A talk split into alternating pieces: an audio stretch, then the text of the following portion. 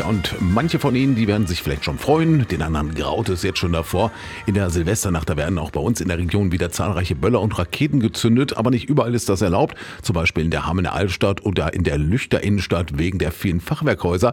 Und auch in Bad Pyrmont gilt für die Innenstadt dieses Jahr wieder ein Böllerverbot, sagt äh, Sabine Jösken von der Stadt Bad Pyrmont. Es wird auch in diesem Jahr wie in den Vorjahren so sein, dass der Innenstadtbereich, der so im Osten begrenzt wird von der Östorfer Straße, im Süden ungefähr den Verlauf der Bahnhofstraße, Wiesenweg. Im nördlichen Bereich ist die Grenze die Rathausstraße und Brunnenstraße und im westlichen Bereich kann man sich eine Linie denken, die die Heiligenangerstraße verlängert, plus, sag jetzt mal so, einige Zipfel, die noch dazukommen.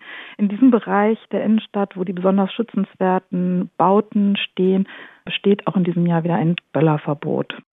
Und das Verbot gilt am 31. Dezember ab 18 Uhr bis zum nächsten Morgen um 10 Uhr. Genau, das Mitführen ist bereits verboten. Das gilt hier in dem eben beschriebenen Bereich der Innenstadt. Und dort ist, wie gesagt, nicht nur das Abbrennen, sondern auch bereits das Mitführen dieser pyrotechnischen Gegenstände der Klasse F2 verboten.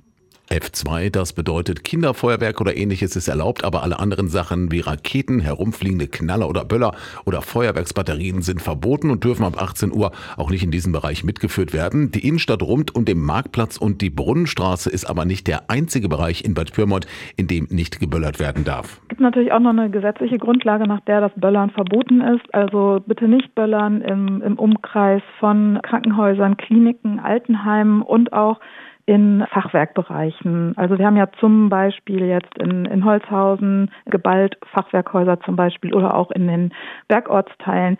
Dort gibt es auch ein gesetzliches Verbot zu Böllern.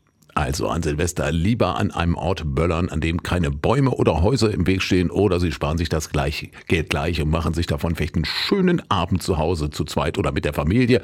Und wo in der Pyrmonter Innenstadt nicht geböllert werden darf, das können Sie auch nochmal nachlesen auf unserer Internetseite unter radio-aktiv.de.